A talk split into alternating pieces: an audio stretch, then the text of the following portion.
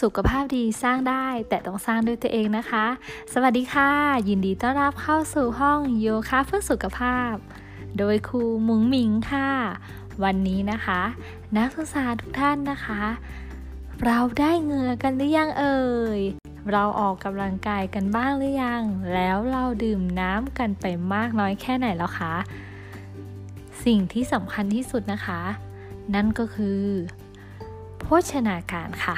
ภชนาการนะคะเป็นส่วนสำคัญมาก ๆ เลยค่ะ ถ้าเราอยากมีระบบร่างกายนะคะ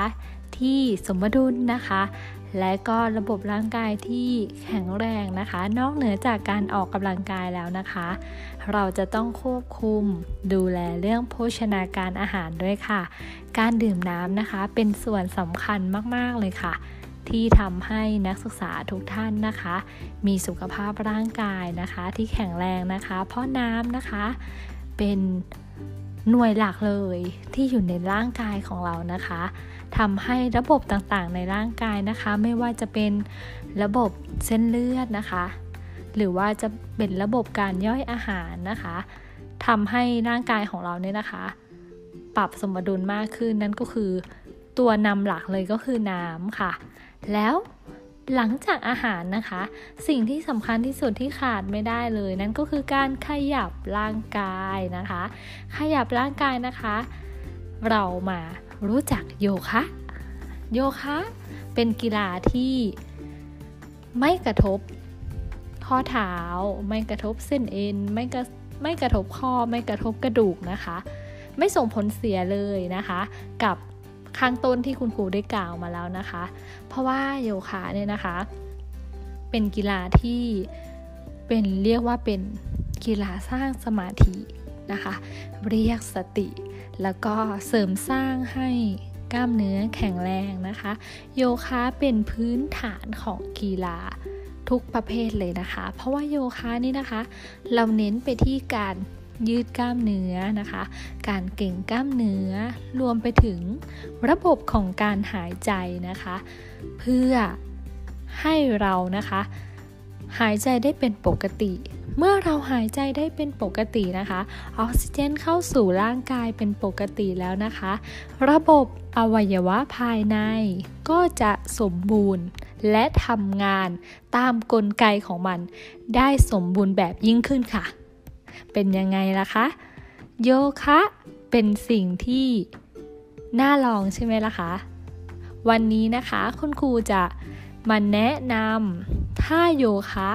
เล็กๆน้อยๆนะคะ เขาเรียกว่าเป็นท่าที่นักศึกษาทุกท่านนะคะ ต้องสนใจแน่ๆเลย นั่นก็คือท่าย่อยอาหารนะคะท่าย่อยอาหารนี่นะคะเป็นท่า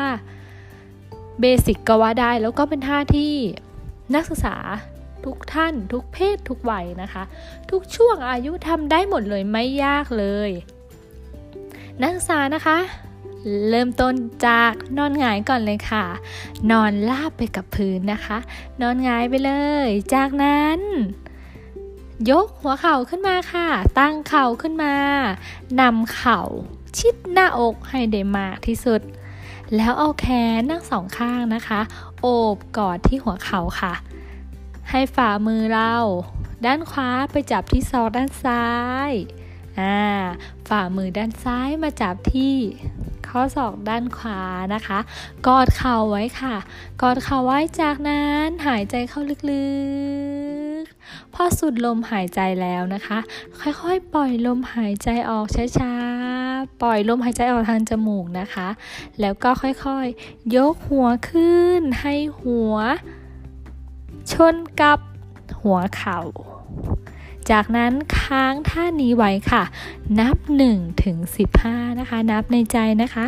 นับช้าๆค่ะ จากนั้นเมื่อครบ 15 แล้ว หายใจเข้าลึกๆ แล้วค่อยๆ คลายกล้ามเนื้อลงค่ะ แล้วก็ปล่อยแขน ปล่อยเท้าลงนอนลาบปกติค่ะ เป็นยังไงกันบ้างคะท่านี้เขาเรียกว่าท่าย่อยอาหารนะคะ ช่วยในระบบการขับถ่าย แล้วก็ช่วยย่อยอาหารค่ะ เป็นท่าบริหารลำไส้ใหญ่ เป็นยังไงกันบ้าง นักศึกษาทุกท่าน ลองดูนะคะ เขาเรียกว่าท่านี้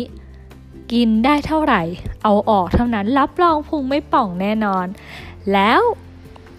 นะคะ มาดูกันว่าคุณครูหมูหมิงนะคะ จะพานักศึกษาทุกท่านทำท่าโยคะท่าอะไรกัน